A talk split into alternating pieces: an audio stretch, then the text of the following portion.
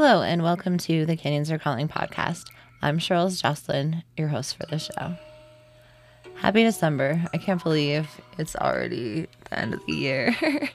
Happy holidays to everyone, no matter how you celebrate.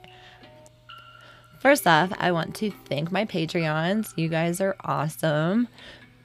I would not be able to continue this show without your support, so I really appreciate it. If you feel like these episodes are valuable to you and you appreciate my time and my energy to create this content, you can also help me out by donating to my Patreon. It is patreon.com slash the canyons are calling. And with that, you get a canyon call every Wednesday, the first Wednesday of every month. And then also, it's the only place where I post who I'm going to be interviewing. So you have the opportunity to ask them questions, which may or may not be a good benefit. I don't know. and also, I will send you a beer glass or a sticker depending on what tier you decide to join in on. Uh, you can donate anywhere from $2 up to 20 a month, or you can just make a one time donation. I also accept PayPal. It's thecanyonsarecalling.com and Venmo, which is Cheryl's Rocks, R O X, and I will have links to those all in the show notes. Also, I do have my website up and going. It has the beer glasses and stickers and some dog tag toys and rope ends and things like that. So, if you would like to support the show in that way, that's also awesome. If you have an idea for the show or a guest that you would like to have on, please reach out to me at the calling at gmail.com and I will get you on here, tell your story that's how most of these episodes have happened. I don't think I would have had near as many interviews as I have had because of people that have reached out to me. So please reach out. We'll get you or whoever you suggest on the show. Sometimes it takes a little while to get people on the show, but I do work on it and I listen to all my emails. So please reach out. It also just warms my heart when you just say hello and that you listen. enough about me rambling. Today I have on Derek Wolfe. Derek first came out with the Moab Canyoneering book several years ago, and he just recently came out with a Northwash Canyoneering book. And because of my love for Northwash, I decided that I wanted to get him on the canyon on the show to talk about his books. And so we talk not only about his books, we talk about climbing and caving and canyoneering and all sorts of outdoor fun. So enjoy my interview with Derek. So today I am here with Derek Wolfe, and Derek is the author of the Moab Canyoneering book, and he also just came out with a Northwash Canyoneering book. And then Tom also mentioned to me that you, before canyoneering, were a climber and have some different climbing books as well. Is that right? Uh, that's correct. Uh, mostly peak bagging oriented for uh, mountains in Colorado. I think I have four uh, books out, maybe a fifth coming soon for that. Those uh, include various hiking guides for um, the mountain ranges here in Colorado, such as the Elk Range, the Sangre de Cristo Range, the Front Range, and then the 10 Mile Mosquito Range. So, yeah, primarily come from a caving and uh, climbing background. Very awesome. So, where did you grow up and how did you get into the outdoors? Uh, so I grew up in uh, Colorado and uh, currently live in Highlands Ranch, uh, Colorado, which is uh, a suburb of Denver. Um, I got into the outdoors basically through the Boy Scouts, and it all basically uh, began with caving. we did a family vacation in Carlsbad, and I was really enamored with the caves there. And then I think a week after I got back from that family trip, we had a Boy Scout wild caving trip, and that's how I got hooked into caving and primarily did caving, and then uh, uh, recreational caving was fun, but I wanted to get more into exploration. And uh, during uh, learning how to like get more into exploration, I noticed I went with a caver, uh, Jim Erickson, who's a extremely famous climber as well here in Colorado. Did a lot of the first ascents in uh, Eldorado Canyon. was really bold. Anyways, I ended up somehow doing a caving trip with him and I saw him climb in the cave and was like, wow, uh, he was really good at climbing and could get places in the cave that wasn't normally accessible. So that's how I kind of got into climbing was to better caving. So I ended up getting involved with climbing outside, and then uh, of course that helped improve the caving, and then through climbing, uh, mountaineering, and peak bagging through that. So it was just kind of a evolved process from there. And then uh, I guess the canyoneering started, I guess, in 2007, 2008, somewhere in there. I was involved with the starting to get into desert climbing, uh, Indian Creek in the Moab area. And then, um, kind of as a side activity and for hiking, we ended up doing some canyons, and that's how I ended up getting hooked in the canyoneering. Um, it was kind of a rest day thing, but uh, that evolved into more of a passion for not just rest day, but having uh, canyoneering trips as well. So, how did you get into writing books about your explorations? Uh, so it all basically started with uh, kind of the peak bagging um, when I was doing a lot of the, the peaks in, here in Colorado. Um, the was focusing a lot more. Obviously, they have a lot of the 14ers are the popular thing, but I ended up working through that list and then uh, moved on to the Colorado 13er list, which is includes a list of over 600 summits. And uh, there wasn't a whole lot of documentation on any of the routes or the mountains there. And I just ended up climbing a lot of those peaks and uh, do that. Ended up writing trip reports, kind of documenting the trips on the peaks. And then, uh, you know, just over several years of doing that, it didn't really end up anticipating on writing a book, but then had a collection of all the writings and beta, and then had a community of friends and was able to pull from their beta and the different routes, and then ended up uh, focusing on writing uh, the Front Range 13ers guidebook, but uh, that was going to be a larger project, so I started with a smaller project, which ended up being uh, my first book, which was the Moab Canyoneering book. Um, and again, that was kind of taken from after days of climbing in the Moab area, Fisher Towers and Indian Creek, and then uh, collecting the beta, and then ended up writing like that smaller book to help kind of do everything because I did a lot of the formatting and maps all uh, and separate of the publisher there, and those were published through Sharpend. Um, so it gave me like kind of the learning how to use InDesign and the maps. I was already pretty efficient illustrator uh, from doing a lot of cave cartography, um, but that's how it ended up kind of ended up writing the books was just kind of trying to get a collection of all the beta before the internet was really wide open with a lot of that information, so readily accessible.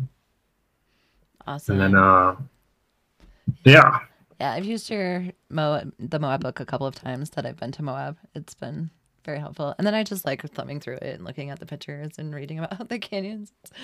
Right. Yeah. I was super excited when you came out with the North Wash book because I love North Wash area. Right. And it was uh you kind of uh you know doing from the peak bagger uh, list of ticking all the peaks in a certain list. You know, like accomplishing the 13ers. I've kind of taken that mentality toward a little bit toward canyoneering. So it's you know I try to tick all the even maybe not the so good canyons just as a habit, and then of course documenting those. So that's kind of how you get like that larger collection of all the canyons from like the classics to maybe the ones that maybe don't want to do or do do. Right. Sometimes those ones are good just to escape the crowds of people that are in the the traditional ones. And yeah, no, I enjoy all the canyons. Yeah. And you know they get a little more exploratory because you know maybe the beta is not as good or as well documented, and there's always sometimes a surprise, which makes it you know exciting. You know that is kind of the drive for that. The same thing with like going back to caving was like the exploration drive. So you know going and doing all the canyons and trying to explore all of them.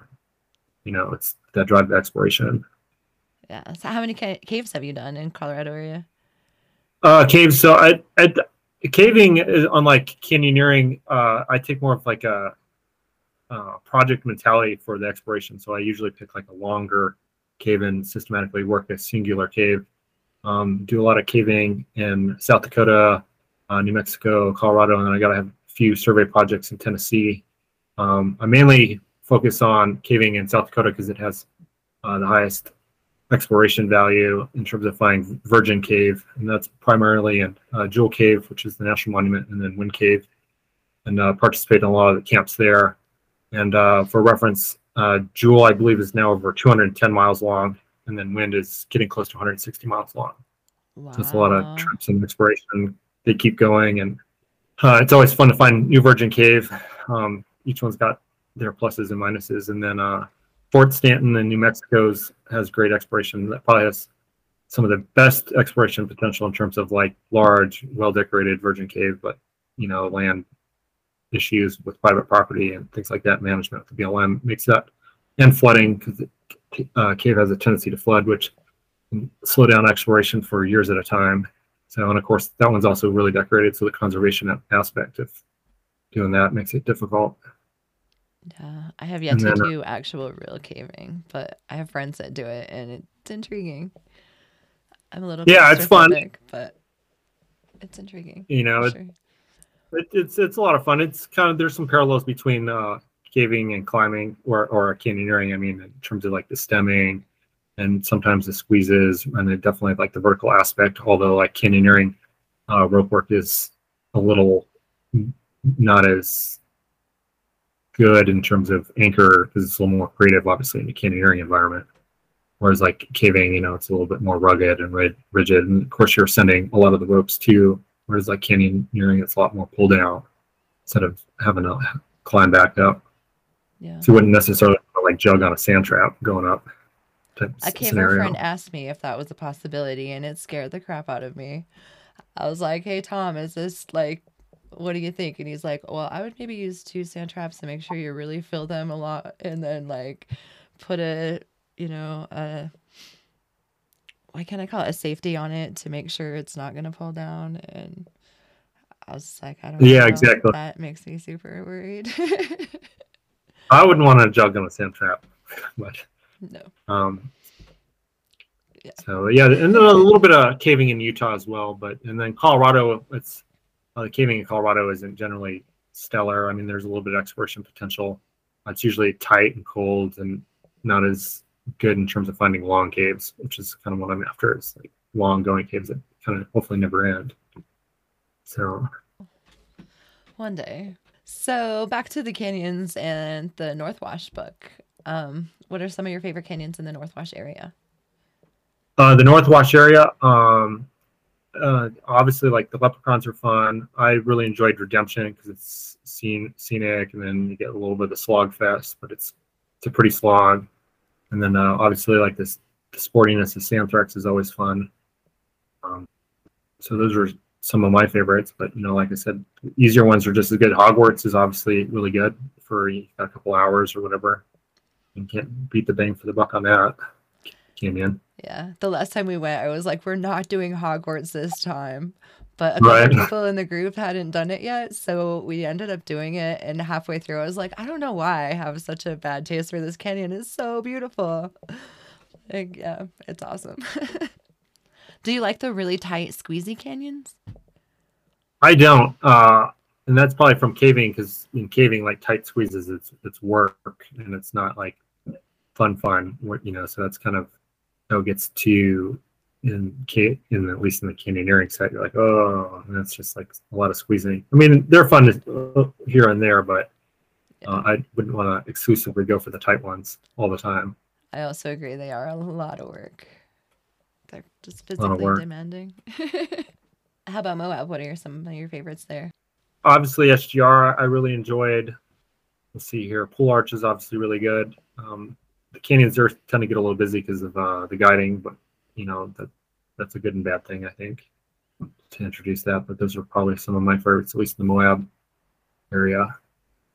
What's it been to watch that area grow and change so much over the years that you've been canyoneering? It's actually changed quite a bit because I remember we were doing some of the first, you know, uh, doing those. You know, it wasn't as popular when they were guided. And now it's it's hard to do some of like the real classics like medieval chamber without running at least into a couple groups or guided groups or things like that. And then of course like the increase in traffic and the uses on the BLM. You know, when I was climbing there in the 2000s, it was a lot easier to get a camping spot really close to town. Now it just with the explosion of outdoor recreation growth there in terms of mountain biking, hiking, and the tourists, it's it's pretty crazy to see how much that's changed in the last 15 years. It'll be interesting to see how that area and the other areas, even like the North Wash, what they might look like in five or ten years too. And uh, you know that's kind of maybe one of the reasons for writing like a book is to try to like standardize and minimize or point out impacts that help minimize that use issues that might help. You know, like work with Arches National Park on a lot of their stuff that was you know they wanted to try to how to minimize and stick with standardized trails and things like that instead of having like five different beta sources saying to take all these different ways. You know, obviously that's increased impact, a lot more social trailing, which was obviously a concern. Which is kind of, I guess, a concern that you could see all over as the sport grows and that outdoor recreation grows. Yeah, I feel like that's happening everywhere. The trails are just people wandering to viewpoints or just wandering off trail so much, and then so many more people just following those footsteps. Yeah, I've noticed a huge impact in Zion and Kanab area for sure. Yeah, and like rope grooving, obviously, I've seen like having run canyons over the years. It's kind of amazing to see like the how rope grooving's increased and gotten worse over the years. And what type You know, of things from, do you think that we could do to help mitigate those types of things? So uh, obviously, like using the toggle devices like fiddlesticks when appropriate are good. I think being aware of like extending the webbing anchors if one's not comfortable using a toggle device is obviously real important. Um, it's hard to have a lot of people try to get educated in that because you know like climbing i remember i i was probably guilty of some rope grooving when i started out just coming from a climbing background and doing double rope rappels and maybe not being as conscious as i should have been on anchor placements and things like that but obviously learned and you know just trying to help foster going forward on that you know pulling the rope from far back from the lip i think breaking up like multiple stage rappels into several rappels might be one because like you can see a lot of rope grooving even in walls start to develop, which is kind of disappointing in some ways. Yeah. You know, yeah, it's a little bit more time consuming to have to do two or three rappels versus one long one. So I mean, those are all things to consider. Yeah, for sure. They're breaking up a lot of the rappels here in Zion too because of rope grooves. Yeah. So you know, I, that's part of just maybe the downside of the popularity of the sport is is you know obviously sandstone soft, so it's going to take a lot of abuse, unfortunately. Uh-huh. Anchor placement too, I think, helps out with that. If you notice rope grooves moving, you know, forming and then moving the Yep. anchor a little bit, just slightly, could help with that. And like you also said with the courtesy anchors, a lot of people don't still don't know how to use those correctly. And so like really the only the last person has to go with the soft start over the edge and everybody else can just rappel regularly and then doing a Right. soft start and then stepping back way far to pull the rope using a pull cord or a fiddle stick yeah those are all Right. all great things Yeah. So I, hopefully, you know, education can get out there on that and impacts can be minimized. Because obviously, like higher impacts, I don't think can result to good things such as like permitting or whatever might happen from that as well. yeah it would be weird to have north wash permitted i think Right. I mean, you never know with like camping or pig camping. You know, I, I could see that in five years, ten years. I do know there was mm. once talk of shutting down the Sandthrax campground, and then they stepped in and put in the fire rings and tried to encourage everybody to drive down to the restroom at Hogs. And yeah, if we can all Right, just I mean, respect that or bring your own way to eliminate waste is awesome. Yeah, I think the wag bags might be like a good thing. I mean, I'm obviously well practicing that from like doing the multi-day camps. Right. caving, carrying all the waste out, and it's really not that bad. And there's like uh, the burrito bags that we make are pretty bomb-proof. I mean, obviously, because of tight squeezing and things like that. So, I mean, and eliminate odors. There's Yeah. that's really not that bad. So I'd maybe encourage the use of that. You know, because if everybody started going to, out there and every cat hole around every bush, Right. you know, it's obviously um, Yeah, and I I feel like that's why they were gonna close down the camp at one point, and then like Yeah. people were just being more aware of like the human waste issue, and yeah. so hopefully moving forward that does not remain a problem. What what specific Yeah. brand do you like to use for the wag bags? Uh, so I actually make my own out of uh, uh, gallon freezer Ziplocs, and I usually like use two or three. Wow. And what I end up doing is I uh, put a, a little bit of baking soda in the bottom to help neutralize the smell, and then like dry it up. Then uh, I use like new, uh, not uh, I use like uh, nitrile gloves, those like latex gloves that I have in there. And so after using like the first bag, I'll wrap the gloves over the burrito bag and then wrap that up because then if like it that avoids like puncturing, you can like step on it and it expands the latex and not necessarily bust the bag. Wow. And then you know wrap that in another um, gallon Ziploc. So it's like not only does that like help it make it a little bit more durable and you know bust resistance, but then it also you know makes it a little easier for that use there. Interesting. You know it's That's it's really cheap. You know Right. what is a couple gallon of baking soda? Right. That's awesome. I'll have to try that. I just been using the rest stops because that's what Tom sells online. But Right, right, yeah. So- they work well.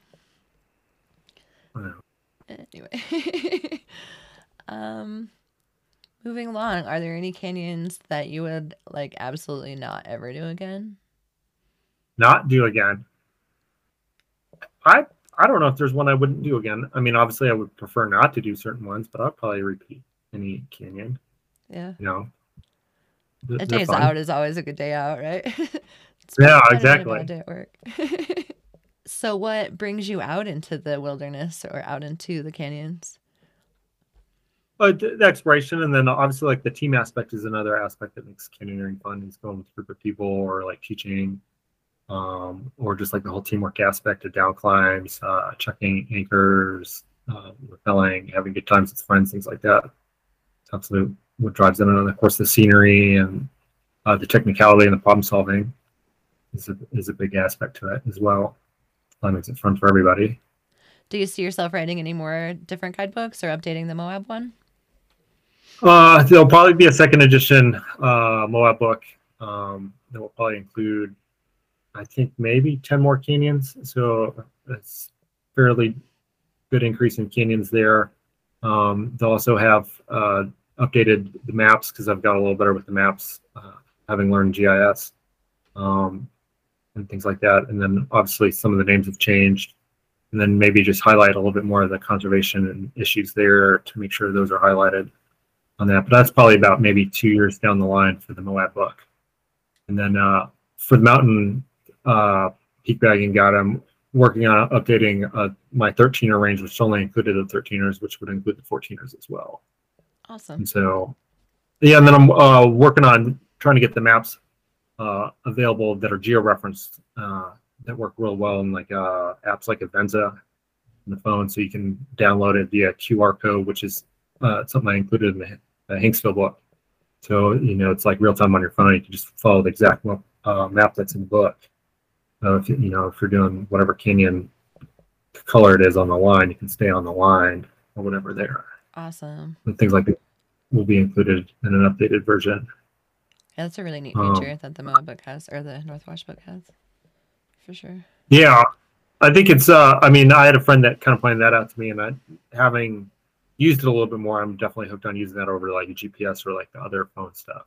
You know, it's, just, it's the maps that I can generate, which has the satellite topo and everything else, which is really nice. Well, cool. Is there anything else that you'd like to say about canyoneering or your books? Oh no! I mean, just make sure. Uh, I mean, try to approach with that conservation mindset. Um, try to have fun. Uh, obviously, even like sometimes I can get in the trap of like being complacent, even being experienced. You know, just make sure to check everything and approaching everything. You know, with a safe mindset and not get complacent. Um, so that's one thing I would maybe say about that in terms of canyoneering. Yeah, I like that you point that out. I had a um I ran into like a kid in the canyon one time and his dad was like, "Wait till I can get down there and check you out." And I was like, "I can check him out if you want." And he was like, "It's okay. I don't need to be checked."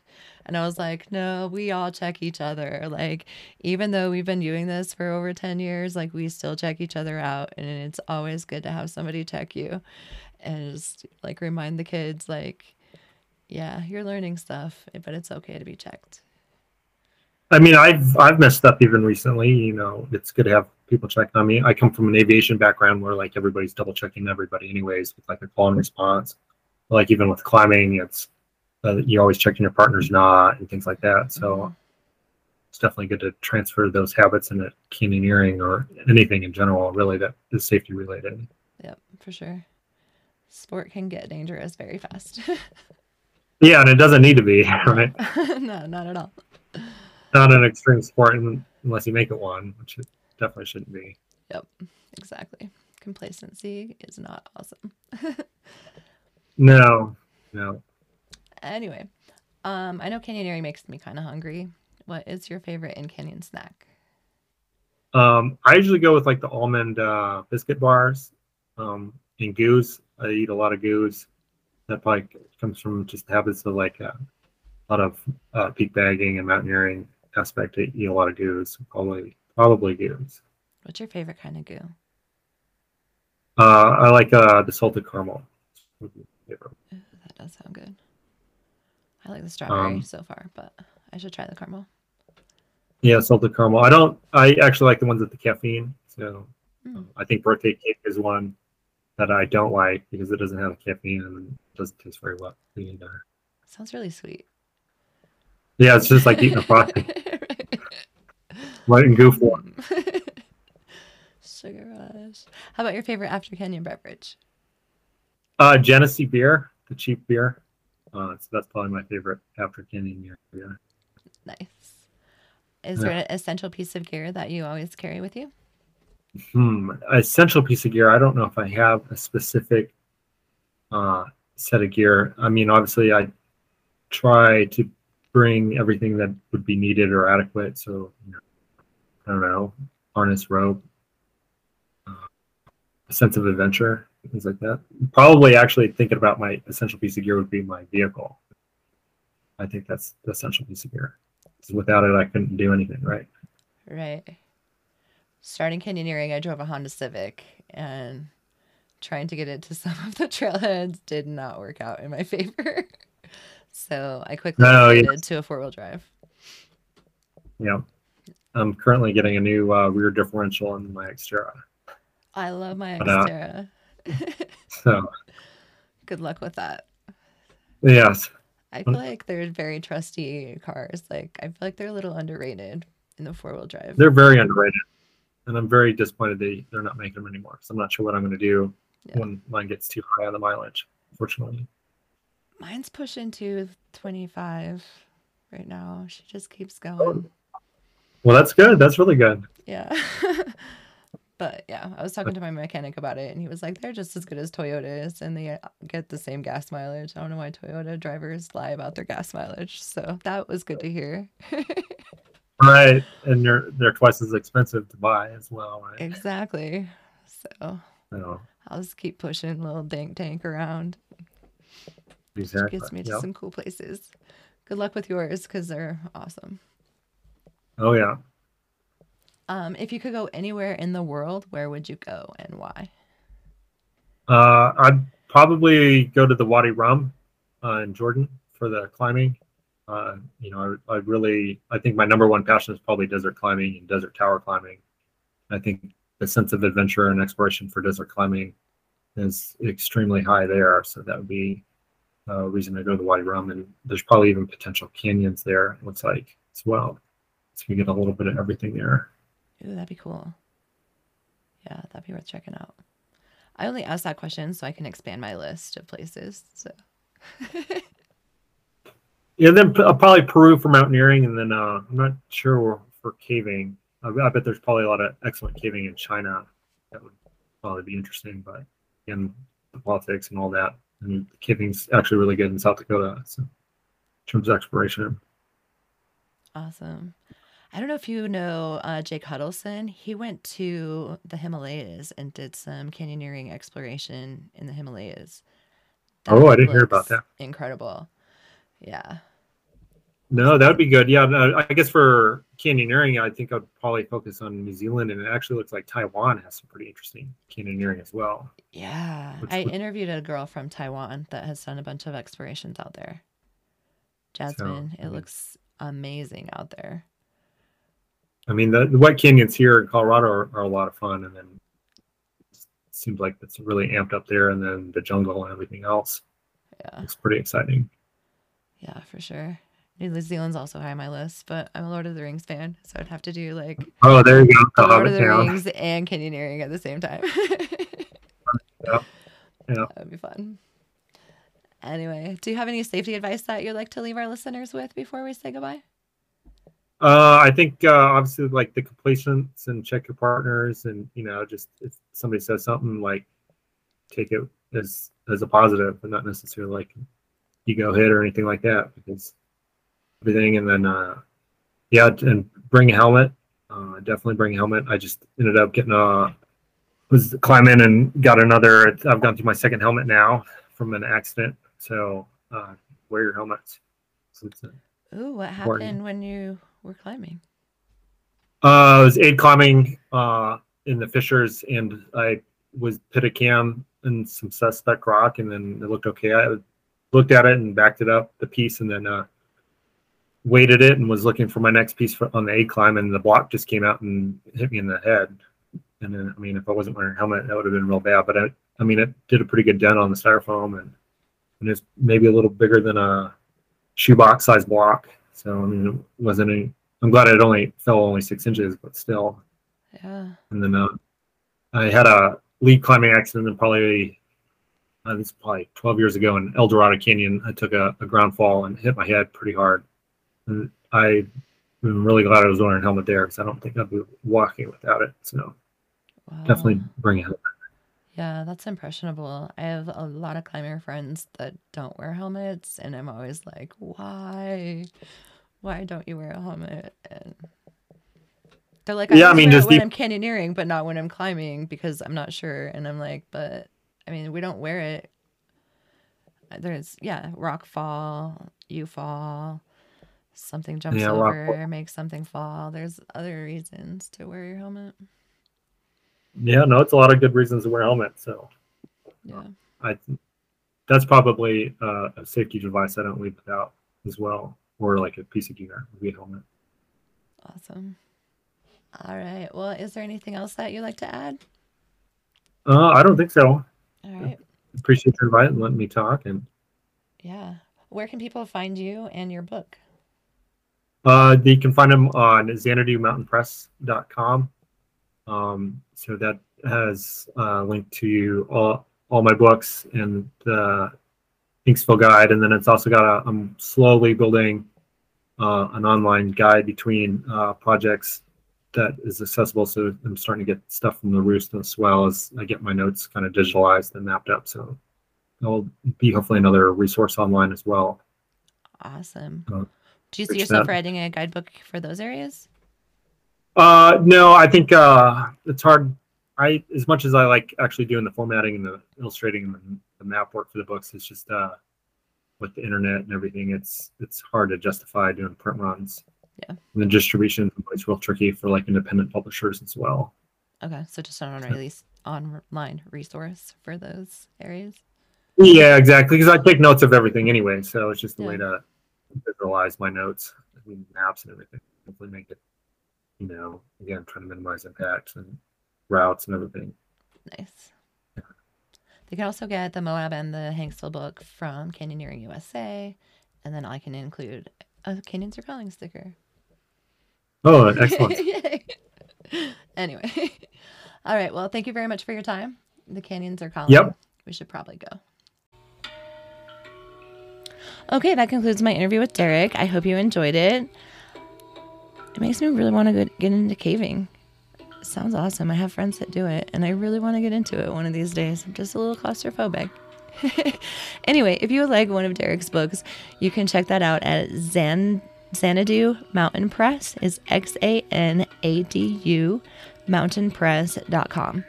You can also order the Northwash and the Moab Canyoneering books from Canyoneering USA. And if you mention that you heard this on the podcast, I will throw in a Canyons Are Calling sticker for you. So head on over, get yourself an adventure book and a sticker. um, also, if you need a way to stay warm this winter, Rumpl Blankets has your back. They have this cute little clip thing, so it makes it like a cape. They're super comfy. And I love mine for camping adventures. I also have a stash mat for when we're just having a picnic, laying on the ground and just relax out there. Um, they also have super soft Sherpa fleece for when you're just cozying up on the couch and want to have a blanket around you this time of year. so if you check out the Rumpl link in the show notes, I'll get a little kickback out of there if you order from there. So check those out and stay warm this winter. Also, if you have an idea for the show, don't hesitate to reach out. The canyons are calling at gmail.com. I really appreciate just saying hello, hearing that you listen to the show, and any ideas for guests. So please reach out there. If you're enjoying this beautiful music in the background, shout out to Z the Handpan Man. You can find him at zthehandpanman.com or wherever you listen to music Spotify, Apple, all those places. Also, the little introduction in the beginning was written by Tig Booth. Shout out to him and thank you very much for writing that little jingle for us. And to little Ashes and Connor who do this Canyons are calling part. I loved my little grandkids so much. Anyway, the Canyons are calling. We should probably go.